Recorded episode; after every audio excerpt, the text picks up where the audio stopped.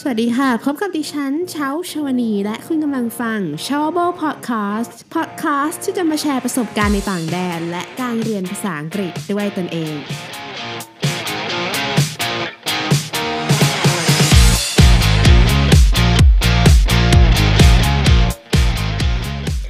สวัสดีค่ะ ยินดีต้อนรับท่านผู้ฟังทุกท่านนะคะ สู่ s h o w b l e Podcast ค่ะ ในวันนี้ค่ะดิฉันเชาชวนีนะคะ จะมาพูดถึงหนังสือที่ดิฉันได้อ่านในปี 2020 ที่ผ่านมานะคะ ก็คือปีนี้เนี่ยเชาก็ได้อ่านหนังสือประมาณ 20เล่มค่ะก็คือน้อยกว่าที่ตั้งเป้าเอาไว้ แต่ก็ไม่เป็นไร เพราะว่ามีบางเล่มเนี่ยที่แบบเราอ่านไปแบบไปเยอะพอสมควรแล้วเรารู้สึกว่า เราไม่ค่อยชอบเราก็เลยแบบวางเราก็ไม่อ่านต่ออีกเลยค่ะแต่ก็ถือว่าเป็นระดับที่พอใจนะคะ ก็คือเฉลี่ยเดือนหนึ่งเนี่ยเชาก็อ่านหนังสือไปประมาณหนึ่งเล่มครึ่ง ก็คือโอเคก็ถือว่าเดือนเดือนหนึ่งก็แบบมีอะไรได้อ่านพัฒนาตัวเองอะไรแบบนี้ค่ะ ก็ หนังสือที่ได้อ่านในปีนี้นะคะ ก็มีทั้งหนังสือภาษาไทยแล้วก็ภาษาอังกฤษนะคะ ก็ขอโอกาสนี้ค่ะ รีวิวหนังสือที่ชาวคิดว่าแบบเออมันดีนะคะ เดี๋ยวตอนนี้เนี่ยก็ขอหนังขอรีวิวหนังสือเล่มที่เชาอ่านแล้วแบบชอบมากเลยนะคะ คือหนังสือ How to be better at almost everything เขียน by คุณ Pat Flynn ค่ะ หนังสือเล่มนี้นะคะมี เวอร์ชั่นภาษาไทยด้วยนะคะ ถ้าใครสนใจอยากจะอ่าน แต่ว่าเชาเนี่ยอ่านทั้งเวอร์ชั่นภาษาอังกฤษและภาษาไทยเลยค่ะ ก็หนังสือเล่มนี้นะคะ เขาจะพูดเกี่ยวกับชาวมนุษย์เป็ดค่ะ หมายความว่าคนที่มีสกิลทำอะไรได้หลาย ๆ อย่าง แต่ไปไม่สุดสักทางนะคะ ภาษาอังกฤษเนี่ยจะเรียกคนประเภทนี้ว่า generalist นะคะสะกดนะคะ G E N E R A L I S T generalist นะคะ ซึ่งแน่นอนว่าชาวเป็นหนึ่งในนั้น คือทุกคนรู้อยู่แล้วนะคะ คือชาว generalist เนี่ยนั่นจะตรงข้ามกับ specialist ก็คือ specialist เนี่ยก็คือมนุษย์ที่แบบมีความเซียนในทักษะใดทักษะหนึ่ง เป็นเทพในด้านนั้นนะคะ แล้วเราก็มักจะถูกคนรอบข้างเนี่ยคาดหวังให้เราอะเป็นแบบ specialist มากกว่านะคะ ก่อนที่ชาวจะมาพบ กับหนังสือเล่มเนี้ยเชาเป็นคนที่ทำอะไรได้หลายอย่างมาคือเอ่อคือทำได้หลายอย่างก็จริงแต่ว่าก็ทำได้อย่างละนิดอย่างหน่อย คือมันไม่ได้ไปสุดถึงขั้นที่แบบเราจะเรียกตัวเองว่าเราอะเป็น expert ทางด้านนั้นนะคะเอ่อก็คือเชาตอนเด็กๆก็คือตอนเด็กสนใจทำพวก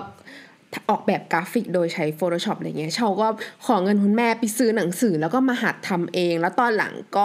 หัดเเรียนรู้ภาษา HTML แล้วก็ CSS อะไรเงี้ยก็มาเขียนเว็บเอง แล้วก็แบบมีแปลภาษาบ้างนะคะ บางที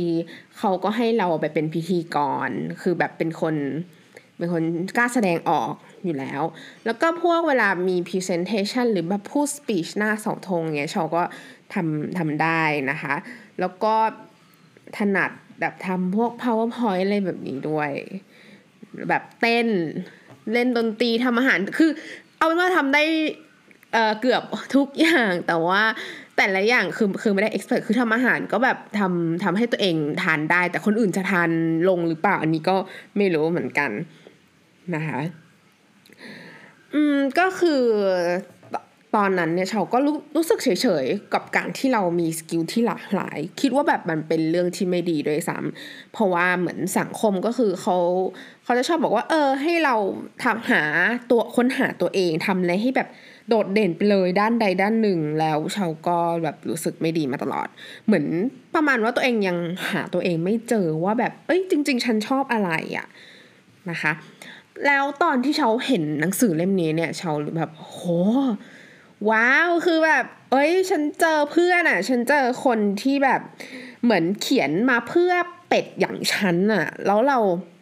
มันทำให้เรารู้ว่า จริง ๆ แล้วว่าการที่เรามีทักษะทำอะไรได้หลาย ๆ อย่างแบบ generalist เนี่ย จริง ๆ แล้วว่ามันคือปรัชญา ปรัชญาก็คือว่ามนุษย์เราอะมีตัวเลือกว่าเราอะจะทำอะไรที่มีประโยชน์กับตัวเอง หรือเราอาจจะเลือกทำสิ่งที่แบบยุนั่งอยู่เฉยๆดูพระดูหนังนอนดูหนังกินขนมไปวันๆอะไรแบบเนี้ย เราก็มีตัวเลือกตรงนั้นได้ แล้วแบบมันทำให้ การที่เราเป็น generalist เนี่ยมันทำให้ชีวิตเราอะมีความสุขแล้วก็ได้พัฒนาตัวเอง คือแบบเราจะได้เห็นตัวเองในเวอร์ชั่นที่ดีทุกๆวันนะคะ ในหนังสือเขาก็พูดถึงหลักการในการเป็น generalist นะคะ5ข้อด้วยกัน ข้อแรกเนี่ยเขาพูดถึง skill stacking ค่ะ คือแทนที่เราเนี่ยจะตั้งหน้าตั้งตาพัฒนาด้านเดียวให้มีความชำนาญในด้านนั้นเนี่ยเราอะ สามารถเรียนรู้หลาย ๆ ทักษะไปพร้อมกัน ให้ถึงจุดจุดหนึ่งนะคะจุดที่แบบเราคิดว่าเออเราทำมันได้ดีพอแล้ว แต่ว่าไม่ได้ถึงกับเออขั้นเทพนะคะ แล้วเราเอาทักษะเหล่านั้นอะเอามาเขาเรียกเอามาบูรณาการหรือเอามาผสมผสานกันทำให้คนที่เป็น generalist เนี่ย เวลาทำงานจะได้เปรียบคนที่เป็น specialist เพราะว่าเราสามารถทำงานได้